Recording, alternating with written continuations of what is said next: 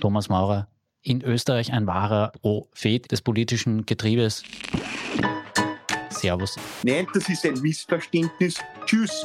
Nochmal, herzlich willkommen und danke. Kennt niemand, interessiert niemanden. Vierte. Mhm, ja, ähm, Zack, zack, zack. Innenministerium. Blub, blub, blub. So einfach ist die Geschichte. Erledigt. hm, würde nicht ausschließen. Warum wäre er eigentlich eh Bundespräsident? Würde ich bitten, lieber Thomas, übernehmen. Ja, aber äh, Servus Thomas. sehr, Thomas. Und ein herzliches Servus, liebe zuhörende Person bei Maurer und Schick, dem satirischen Nachrichtenpodcast der kleinen Zeitung, der in dieser Woche, ja, ich würde mal sagen, wirklich Fantastisches aufzubieten hat. Denn wenn Sie regelmäßige Hörerin oder Hörer oder zuhörende Person sind, dann werden Sie wissen, dass mir ein Mann gegenüber sitzt, der in Österreich ein wahrer Prophet ist des politischen Getriebes. Thomas Maurer, Servus und nochmal herzlich willkommen und danke. Ja, sehr gerne. Letzte Woche hat mich eine Vision ereilt. Da hast du ganz recht. Ich war dann nachträglich sehr stolz. Ja, vom Propheten zum Profanen. Mein Name ist Thomas Schick, Mitglied der Chefredaktion der Kleinen Zeitung. Und ich würde sagen, starten wir gleich mal rein in die Themen. Na, das Jahr fängt ja gut an. Lieber Thomas, letzte Woche hast du gesagt, Hannes Kotzer, der Bürgermeister von Vösendorf, der will noch was werden. Anlasspunkt war, ein bisschen ein harsches Vorgehen bei einer Eheschließung in Schloss Vösendorf. Fall ist ja mittlerweile hinlänglich bekannt und noch weiter berichtet worden. Aktuell will der Herr Bürgermeister von Vösendorf wieder Bürgermeister werden. Die ganze Geschichte dahinter mal ganz kurz erzählt, um sie aufzuklären. Auf Twitter teilte der Herr Kotzer in der Vergangenheit gerne aus und einmal übertrieb er es dann ein wenig und musste folgenden Widerruf bringen. Zitat: Ich habe die falsche Behauptung verbreitet, die Kinderfreunde Wien würden in ihren Kindergärten Hass, Neid und Missgunst lehren. Ich widerrufe diese Behauptung als unwahr und entschuldige mich für meine Wortwahl. Diesem Schreiben ist natürlich ein bisschen ein anwaltliches Einschreiten vorangegangen. Die Kosten dafür rund 1000 Euro. Die wollte der Herr Bürgermeister über die Gemeinde abrechnen, obwohl es ihn eigentlich, würde man sagen, persönlich betroffen hätte. Und hat dazu auf der Rechnung den Vermerk Feuerwehrkonto angebracht, hat auch noch ein bisschen was am Schriftbild geändert, so wie Recherchen von der Kronenzeitung und vom Falter aufgezeigt haben. Und jetzt hat er aber was ganz Interessantes gemacht, nachdem die Staatsanwaltschaft auch Ermittlungen eingeleitet hat gegen ihn. Er hat nämlich gesagt, ja, im nächsten Jahr wird es eh gewählt, aber er geht jetzt auch schon in die Vollen und er schreibt deswegen Neuwahlen für seine Gemeinde aus. Und ich muss sagen, bevor du jetzt Changen anfängst, lieber Thomas, ich bin heuer das 25. Jahr im Journalismus und ich habe es eigentlich noch nie erlebt, dass jemand in Anbetracht von Ermittlungen schon mal den Schritt setzt und sagt, Neuwahlen. Also vielleicht ist das ja gar nicht mal so kritisierenswert, wie jetzt alle tun. Ich stelle eine steile These auf, ich weiß, aber Es wäre ja heuer sowieso gewählt worden. 25. Also 25, ja, okay, ja. Aber natürlich, ich meine, wenn du mit einem, also sagen wir so, es ist, steht, glaube ich, ziemlich außer Zweifel, dass das Verbreiten von pöbelhaften Unwahrheiten über die Wiener Kinderfreunde nicht unmittelbarer Gegenstand der Amtsausübung eines Bürgermeisters ist. Das heißt, das hat er als Privatkotzer gemacht und deswegen kann er das auch aus seinem ja gar nicht so schlecht bezahlten Bürgermeisterjob, also er verdient ja was, sollte das an, an tausender Anwaltskosten sagen, geschwind einmal beieinander. Und das, man hätte ja auch als Sparschwein sehen können. Also ich glaube, er, er wollte sich, ich glaube, so als nächster Karriereschritt wäre halt irgend so was Schmerzbefreites äh, geplant gewesen wie Generalsekretär oder so, wo man halt wirklich vorher schon demonstriert, ich habe eine ganz dicke Haut, mir ist alles wurscht, grüß Gott. Und das dann, also er hat, er hat eben, er, er hat die, es ist sehr lustig, die Details sind sehr lustig, weil am Schlossplatz, glaube ich, Schlossplatz 2 ist der Heiriger, Schlossplatz 1 ist das Bürgermeisteramt. Das hat er die Rechnung von Schlossplatz 2 auf Schlossplatz 1 umgefudelt, vor seinen Namen Bürgem geschrieben, um, also Bürgermeister, damit man sieht, das, ja, ist als Bürgermeister gemeint. Und nachdem intern äh, im äh, Füssendorfer Rathaus jemand gesagt hat, ja, so geht das nicht, hat er es umgeschrieben auf Feuerwehr. Feuerwehrkonto einen Aktenvermerk, genau, ja. Genau. Und das ist äh, Dokumentenfälschung und Amtsmissbrauch. Also zumindest steht der Verdacht im Raum. Also ein Dokument ist nicht jede Rechnung, aber ja. Und dazu sagen, ich lasse das Volk entscheiden, ist also schon von einer gewissen Dreistigkeit. Ich möchte aber vielleicht meine Prognose, dass der Bursche in der ÖVP noch was wird, aus diesem Grund auch nicht zurücknehmen. Also wenn wenn's, wenn sie mit der Lilliput-Trump-Nummer gelingt, tatsächlich Bürgermeister von Bösendorf zu bleiben, sehe ich einen Parteiobmann heraufdämmern angesichts des derzeitigen Zustands der bürgerlichen Mitte.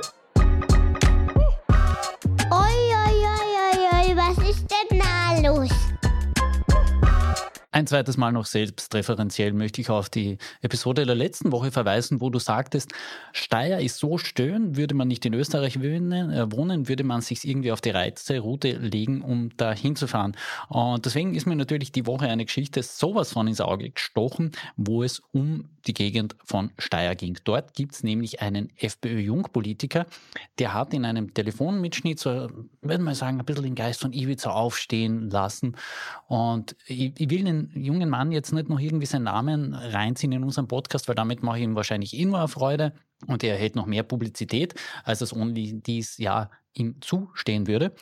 Aber ich finde, die zuhörenden Personen sollten einfach, weil es ein bisschen aus unserer Bubble draußen ist, beziehungsweise in unserem Userkreis draußen ist, die ganze Geschichte nochmal erzählt bekommen. Und nachdem ich das Oberösterreichischen mit all seinen Hupflauten nicht ganz so mächtig bin, würde ich bitten, lieber Thomas, übernehmen und leg uns mal da, wie da so ein Telefonanruf von einem FPÖ-Jungpolitiker sich anhört. Man kann sagen, es ist eine Art Trockentraining für Ibiza, was der junge Mann da hinlegt. Allerdings glaube ich, dass, er, dass ihm ein bisschen die Bezugsgrößen verrutscht sind, was die FPÖ kann, wie groß sie ist, wie ein Bundespräsident funktioniert. Egal. Ich lese einmal vor. Und der Bill jetzt zum Beispiel Bundeskanzler ist und ich müsste ins Gefängnis wegen irgendwas, na, da ruft da, zack, zack, zack, auch sehr schön, dass zack, zack, zack irgendwie sich. Aber egal. Äh, dann ruft da, zack, zack, zack, Innenministerium, blub, blub, blub. Nein, das ist ein Missverständnis. Tschüss. Und keiner hört was davon, keiner will was hören, kennt niemand, interessiert niemanden. Fertig. So einfach ist die Geschichte. Und niemand weiß was davon. Es ist ein Anruf, zack, erledigt. Also damit wollte er andeuten, sollte jetzt er irgendwas angestellt haben und ins Gefängnis müssen und sein Freund der Bäder, ist Bundeskanzler, dann würde das passieren. Und warum ist er der Bundeskanzler? Das erklärt der zweite, das zweite Zitat aus diesem Mitschnitt. Wenn ich das Ziel erreiche, also was ich will, ja, dann kann ich sagen, Peter, du kandidierst als Bundespräsident zum Beispiel und ich finanziere dir deinen Wahlkampf dann ist er Bundespräsident, weil ich das finanziert habe, und dann ist er mein Spätzl auch noch. Ja? Nicht? Was, was will man mehr? Da, da kann ich mir alles richten, was ich brauche. Ja, und ich, ich würde sagen, ich finde es schön, dass es der oberösterreichischen Nachrichten oder auch noch der, der ORF Oberösterreich aufgenommen haben, weil stell dir vor, das wäre tatsächlich wieder bei der Süddeutschen und beim Spiegel gelandet. Die hätten wieder ein halbes Jahr gebraucht für die Transkription des Ganzen. Das, die hätten wir. Die hätten Linguisten von der Universität Linz einfliegen müssen. Na, ich muss gestehen, ich habe es teilweise natürlich, es ist, äh, es ist in Schriftdeutsch transkribiert. Aber da, ich glaube nicht, dass er gesagt hat, wenn Peter jetzt zum Beispiel Bundeskanzler ist.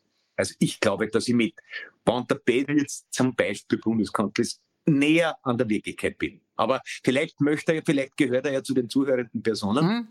und möchte vielleicht eine 1 bis 5 Schulnotensystembewertung meiner Interpretation seiner politischen Vision abgeben. Ja, und alle anderen äh, können natürlich auf Spotify mit abstimmen. Ist Thomas Maurer jetzt tatsächlich schon des Oberösterreichischen so weit würdig, dass man ihn offiziell zum Spätzl nennen darf? Ja, und warum wäre nicht eigentlich eh Bundespräsident? Äh, gute Frage. Aber es ist schon die, die zweite also offensichtlich war da eine große Hoffnung der regionalen FPÖ. Mhm, ja, wurde ja. Da ist auch, glaube ich, das ist noch anhängig. Da war, hat eine Gemeinderatsabgeordnete behauptet, die für die FPÖ im Gemeinderat sitzt sie, man hätte ihr Geld geboten, damit sie für dieses vielversprechende Jungtalent, diese sprühende Charme- und Kompetenzbombe Platz macht. Und ganz offensichtlich war das, hat man allgemein gefunden, da im Bezirk Steyr, das ist das Material, aus dem FPÖ Champions gemacht werden. Ne? Das musste man mal aufbauen, da musst dann wachsen lassen und dann wirst du schon sehen. Ja, dann, dann kommt er. Und das scheint zumindest gebremst. Aber wie gesagt, auch bei Hannes Kotzer, wie bei Hannes Kotzer, abschreiben würde ich den jungen Mann noch nicht. Vielleicht kommt er doch noch in Positionen, wo wir dann auch seinen Namen nicht mehr gnädig verschreiben müssen. Austria in a nutshell. Ein Mann, dessen Namen wir ganz bestimmt nicht gnädig verschweigen werden, weil er ist einfach so geschäftstüchtig wie sonst kaum jemand in diesem Land, Klammer auf, René Benko natürlich ausgenommen, ist Hans-Michael Pimperl. Der gute Herr ist aktuell mit 117 aufrechten Funktionen im Firmenbuch geführt. Weitere 112 wurden bereits gelöscht und von diesen 117 aufrechten haben laut Firmenkompass 23 einen Insolvenzvermerk. Jetzt könnte es sagen, ja, wer viel riskiert, ist dann auch irgendwie ab und zu mal dazu ja, verdonnert zu scheitern und eigentlich so eine Quote von 20 Prozent scheitern ist jetzt auch nicht so schlimm. Äh, Problem ist allerdings tatsächlich, dass es vielfach ebenso der Fall ist, dass er Firmen, die erst kurzfristig übernimmt, dann rasch darauf in Konkurs geschickt werden. Ja. Scheint mir ein Geschäftsmodell zu sein, nämlich eins, das ich nicht verstehe. Und deswegen äh, würde ich mich mit einem offenen Aufruf an die zuhörenden Personen wenden, wenn Wirtschaftsexperten oder Beruf Berufsdefraudanten und Betrüger unter unserer Zuhörerschaft sind. Kann man das wer erklären, wie man daraus einen Lebensunterhalt macht? Weil es ist, der klassische Sündenbock ist es nicht, weil der Sündenbock wurde ja von den Israeliten einmal im Jahr mit den Sünden des Volkes Israel am Gott beladen, praktisch symbolisch, und dann in die Wüste getrieben. Und ich glaube nicht, dass das Geschäftsmodell vom Herrn Pimperl ist, in die Wüste getrieben zu werden. Oder zumindest nicht wirklich. Also vielleicht ist er ein in die Wüste getrieben Wertungsdarsteller. Aber wie dieser Beruf sein kann, und offensichtlich ist es das, weil ja, das 40 Wochenstunden gehen da locker drauf mit äh, all diesen Beteiligungen, möchte man meinen. Vielleicht kann das irgendjemand erklären. Mich fasziniert das. Wir haben es jetzt auch nicht wirklich gelöst, oder? Ja, wir, wir, wir, wir sind einigermaßen auf der Spur, vor allem aber ist es auch die Arbeiterkammer, die da ich würde jetzt mal sagen, recherchiert, ganz vorsichtig, denn vier dieser Firmen, die ich jetzt äh, ähm, zum der Sphäre der Insolvenzen zugerechnet habe, gehören dem gehörten, pardon, nicht gehören, sondern gehörten dem Szenegastronomen Martin Ho, hinlänglich bekannt. Und da vermutet die Arbeiterkammer auf Basis dieser Rochaden eben, dass man ausstehende Löhne sich sparen will, um so den Insolvenzentgeltfonds anzusapfen. Umgekehrt auch vermutet man dort, dass man die eine oder andere Abgabe, die sonst noch geleistet hätte werden können, beziehungsweise müssen, irgendwie umgehen will. Also da, da ist schon einiges auch an Recherche bereits im Werden. Der Vollständigkeit wegen sei gesagt, äh, gegen Martin Ho wurde ja bereits Betrugsermittlungen einmal eingeleitet wegen zu Unrecht bezogener Kurzarbeitsförderung. Die wurde im Dezember des Vorjahres eingestellt, weil eben kein Vorsatz festgestellt werden konnte. Aber auch hier war die Arbeiterkammer der Sache mal auf der Spur und man will das weiter natürlich angehen. Und ich glaube schon auch, dass man mit diesem Insolvenzschicken, wenn man sich anschaut, wen schädigt man, wen kann man noch halbwegs bedienen, was gibt es aus der Restmasse rauszuziehen, da ist schon noch irgendwie ein Geschäftsmodell zu machen. Ja, es ist, ich, ich, glaube, es ist des Schrotthändlers oder wie man zumindest in Ostösterreich gesagt hat oder sagt, der Ausbauer ist ja ein Beruf und vielleicht geht es jetzt nicht nur, gilt das nicht nur für Karosserien und Motoren, sondern auch für Firmenkonstrukte. Aber ja, wo lernt man Ausballer? Ist es, ist es ein Lehrberuf? Kann man sich vom normalen Bücher mit äh, Abend-Matura-Stunden zum seriösen Ausballer hocharbeiten. Viele offene Fragen, finde ich, trotzdem stehen da im Raum. Hm, wird nicht ausschließen, dass es dazu sogar eine eigene Studienrichtung auf der WU gibt. Ja, hast sicher anders. Ablaufoptimierung. Ja, klingt, klingt fantastisch. Na, endlich eine Nachricht mit einer Frau. Aber was für eine? Eine positive Nachricht aus der Steiermark, beziehungsweise ich würde sogar sagen, ein bisschen eine überraschende Nachricht. Erstmals Frau an der Spitze aller österreichischen pädagogischen Hochschulen. Und die Frau, die da in diese hohen Sphären aufgetreten ist, ist zudem noch prominent und vielen unseren Personen bekannt, denn sie war früher Wissenschafts- und dann auch noch Justizministerin. Es handelt sich um Beatrix Kahl, die zuletzt eben die BH in der Steiermark geleitet hat. Ich finde diesen Schritt jetzt mal bemerkenswert, weil der Wechsel vom Wissenschafts- ins Justizministerium war noch irgendwie machbar. Sie kommt ja aus dem universitären Umfeld in Graz, hat dort Arbeitsrecht gelehrt. Da, ja. da hast du schon zumindest einen Nahbereich dann auch in den Justizbereich hinein auch wenn du inhaltlich ja weniger sattelfest bist, wahrscheinlich als es derzeit zum Beispiel Caroline Edstadler in dem Bereich wäre, aber sie ist ja auch nur Schattenjustizministerin. Viel bemerkenswerter fand ich allerdings in den letzten Monaten immer wieder, dass Beatrix Karl eigentlich gar nichts gesagt hat zu etwas, wo sie schon ein bisschen im medialen Rampenlicht gestanden ist, nämlich bei den Pilnaceks Audiofiles, die veröffentlicht wurden. Denn Christian Pilnacek, mittlerweile verstorbener ehemaliger Spitzenbeamter im Justizministerium, hat sie darin massiv belastet. Er hat zum Beispiel gesagt, damals, als das Telekom-Verfahren war, musste sich die Karl, Zitat jetzt aus den Pilnacek-Tapes, im Parteivorstand rechtfertigen und davor ist zu mir eine Stunde gesessen und ich habe gesagt, Frau Ministerin, ich kann nichts tun, ich mache nichts, das wäre alles rechtswidrig, weil Karl eben Pilnacek, so hat das dargestellt, unter Druck gesetzt habe, Ermittlungen gegen die ÖVP einzustellen. Frau Karl sagte damals nur gegenüber dem ORF ganz knapp, ich kommentiere illegal aufgenommene Aussagen eines Verstorbenen nicht. Mhm.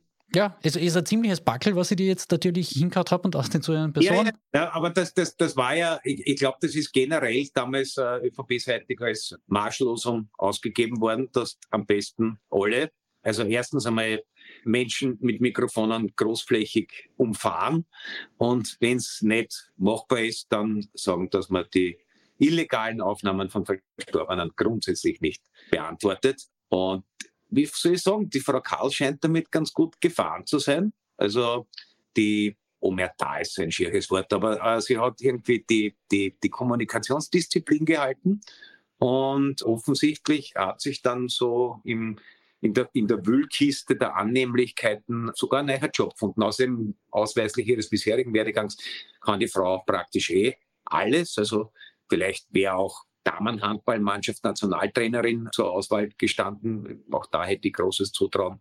Und wahrscheinlich ist es nicht so gut zahlt. Also man kann sagen, aus einem ganz speziellen, recht engen Blickwinkel hat die Frau lebenslang alles richtig gemacht und das hat sie dorthin gebracht, wo sie jetzt steht. Mhm.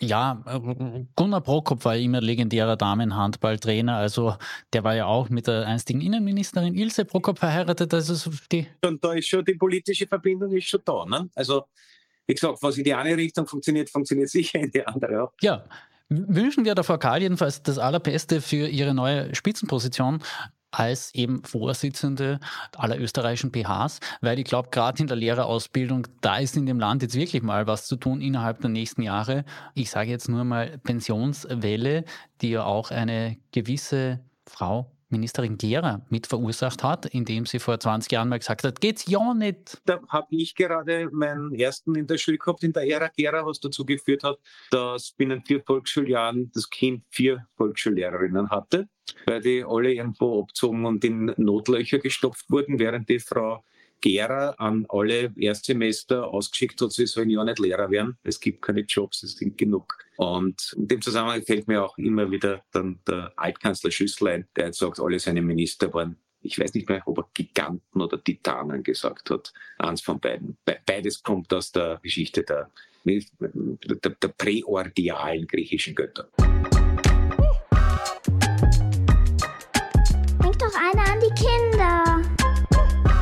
Du hast jetzt schon mit den Ältesten angefangen, raus mit der Sprache.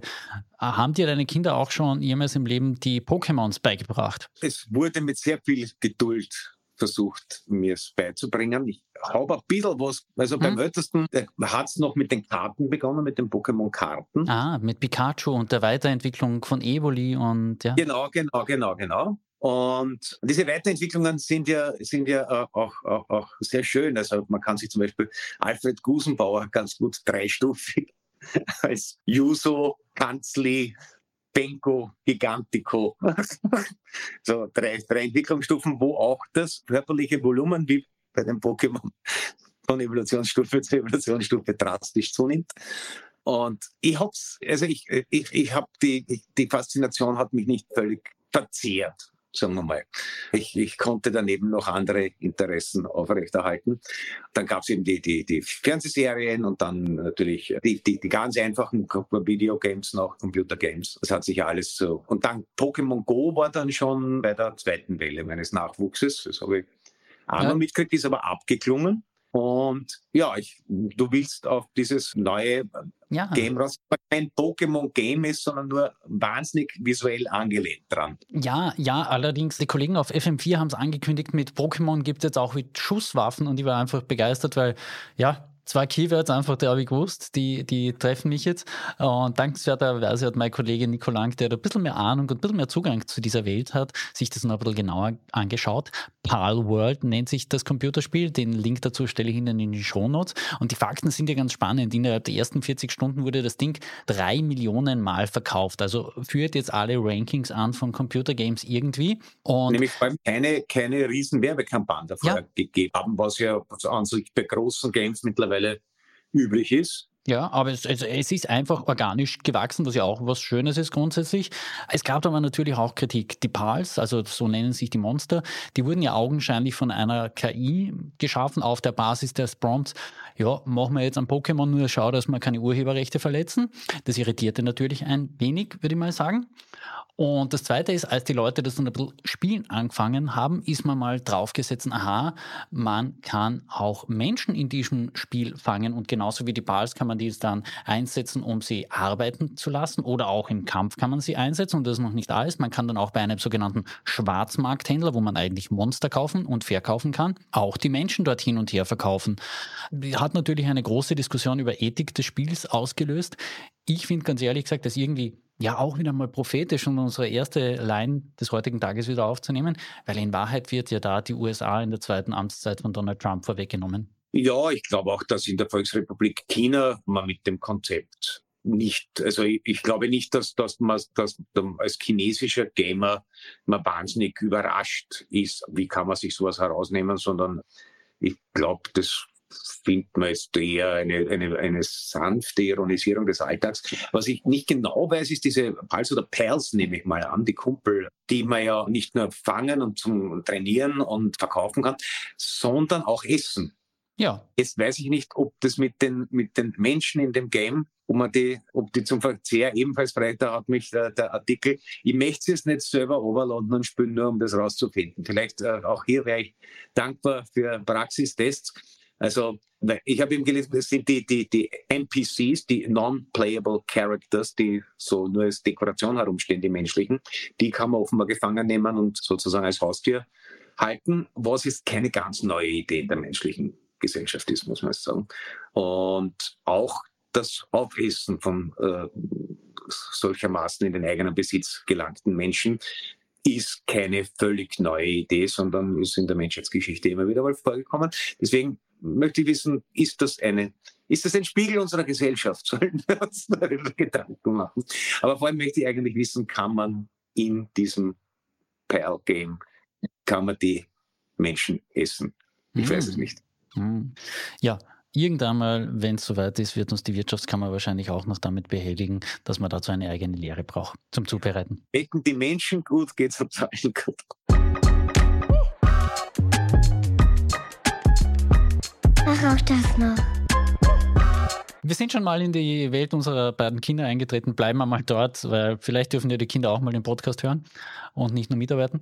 Der Verein für Konsumenteninformation hat die Konsumente des Jahres gekürt, seinen Negativpreis für das ärgerlichste Lebensmittelprodukt und es ist das Paw Patrol Wasser. Die Paw Patrol für alle Menschen, die, denen das auch erspart geblieben ist, genauso wie die Pokémons.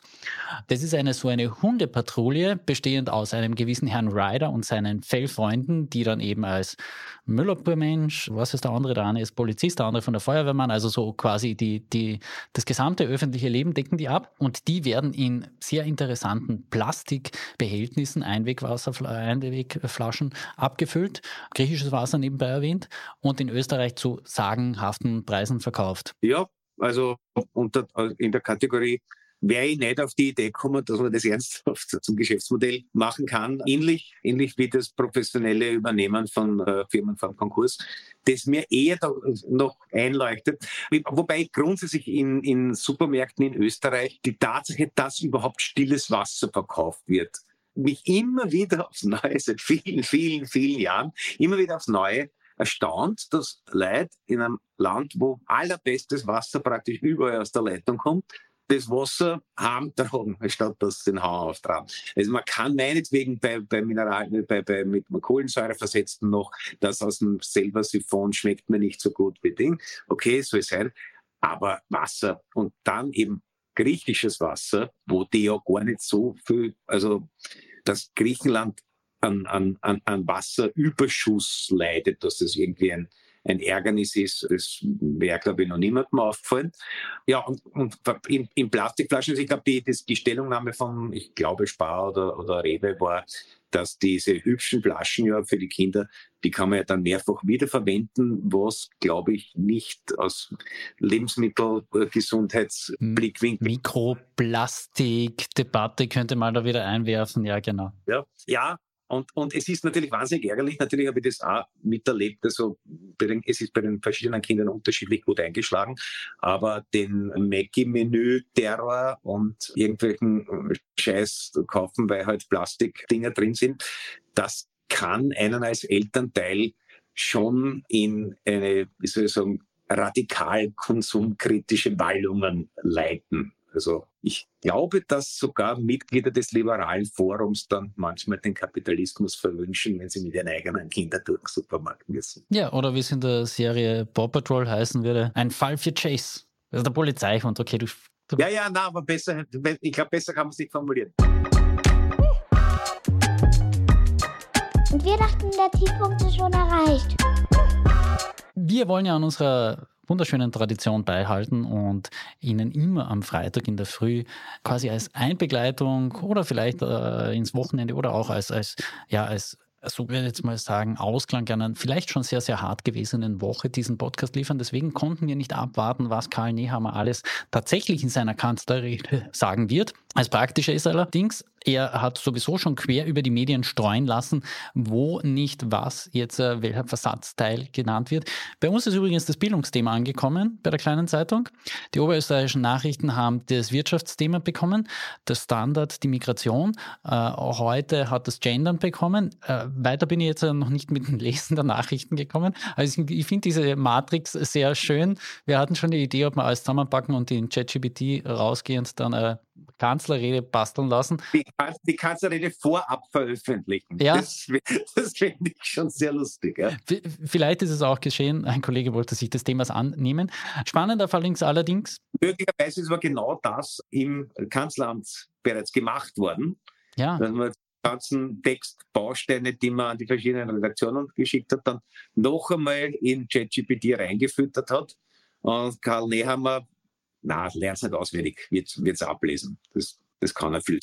Ja, und entsprechend hat mein Kollege Walter Hämmerli auch schon die Gelegenheit gehabt, da ein bisschen eine Eckpfeiler einzuschlagen, wenn es darum geht, die Einordnung des Ganzen zu treffen. Und ich zitiere jetzt aus seinem Kommentar. Doch indem sich Niehammer selbst und nicht irgendein ÖVP-Vervollmächtigter für strategischen Unsinn in einer Zeit der großen Herausforderungen mit einer Lächerlichkeit wie dem Gendern befasst, betreibt der Kanzler Raubbau an seiner einzigen Chance für den Wahltag.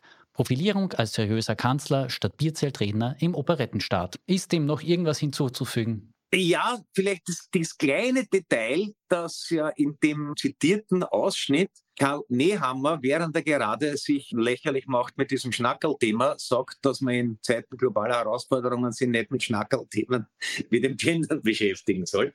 Was ist wirklich so ein doppelter Salto der politischen Bankrotterklärung ist. Ich, es ist eine Verschwörungstheorie, aber ich, mir erscheint es zunehmend plausibler, dass die Aufgabe des äh, Kommunikationsgenies Fleischmann tatsächlich die ist, dass den irgendwelche Altkurzisten eingeschleust haben, um Karl Nehammer komplett zu desavouieren und in ein Desaster zu führen, aus dem dann vielleicht die Hilfeschreie nach dem heiligen Sebastian wieder erschallt. Aber als eine ernsthafte politisch-strategische Beratung kann nicht dazu führen, dass sich jemand, der als Bundeskanzler ernst genommen werden will, hinstellt und sagt, in Zeiten globaler Umbrüche kann man sich nicht mit sowas wie Unwichtigen wie Gender beschäftigen. Deswegen möchte ich jetzt mich eingehend mit Gender beschäftigen und warum es schlecht ist. Es ist elend. Es ist so elendig. Du glaubst, dass das elend ist. Ich bin am Wochenende bei der Grazer Opernredoute und treffe auf Richie Lugner und Alfons Heider. Ja, aber äh, da weiß man wenigstens, was man kriegt. Ja, die, ich, ich, weiß noch nicht, was ich kriege. Äh, Sie können es jedenfalls live zuschauen. Auf ist freiwillig auf die Opernredoute oder wirst du von deiner Zeitung gezwungen? Das wäre jetzt gerade der große Teaser auf den Livestream auf www.kleinezeitung.at, am dem wir am Samstag um 19.30 Uhr und dann noch fortfolgen, ich glaube zwei Stunden lang, die interessantesten Szenen, Interviews und Eröffnungspolonesen bringen. Ich weiß, du hast am Samstag vielleicht was Besseres vor, aber du kannst es dir danach schauen. Aber ich hoffe, man kann es dann später nachschauen. Ganz gewiss, ganz gewiss. Freue ich mich jetzt schon. Ja, ich freue mich auch drauf, deswegen gehe ich mir jetzt vorbereiten und sage nichts mehr. Ich sage, wie immer, nur sag du. Allwissendes Abmoderationsstimmchen. Tschüss und schleicht euch.